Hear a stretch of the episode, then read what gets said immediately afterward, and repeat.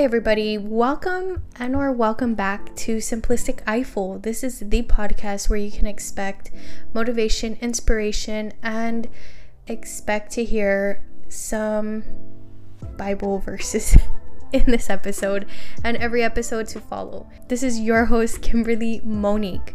So, before I jump into the episode, I just want to let you all know that i'm going to be starting a new series and or segment of this podcast where i share short short episodes based off of my lessons that i'm learning from the bible based off of said chapter. So for example today's episode will be about genesis 16 so, this is pretty much, you can expect this layout for every single episode following as far as the lessons go.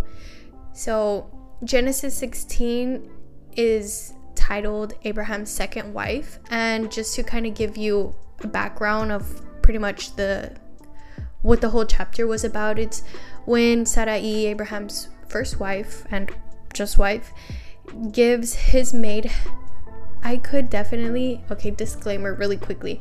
I will more than likely, unfortunately, be butchering some of the names here in the Bible. They are so, so difficult to pronounce, but I do have YouTube helping me out. So, anyways, moving forward.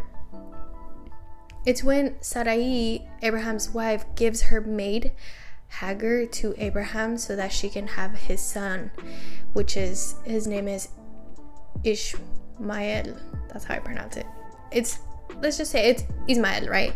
So that's his name. And so the lessons that I learned lessons learned from Genesis chapter 16 1 don't take matters into your own hands when God's promises are taking longer than you hoped. That's when our problems usually arise. Two, don't run from your problems.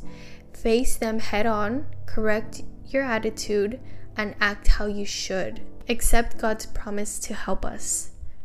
Okay, and then I put a star on this one because it's definitely a lesson that I think, and also a reminder that many of us need, including myself. No problem is too big for God. You have to be willing to let Him help you through the problem. So that's it for chapter 16, and that's it for this episode. I hope you all have an amazing day.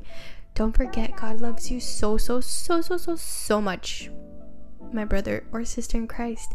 I hope you have a, a great day. May God bless you every single day.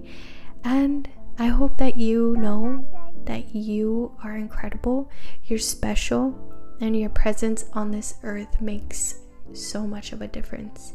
I love you guys. Thank you for listening to Simplistic Eyeful.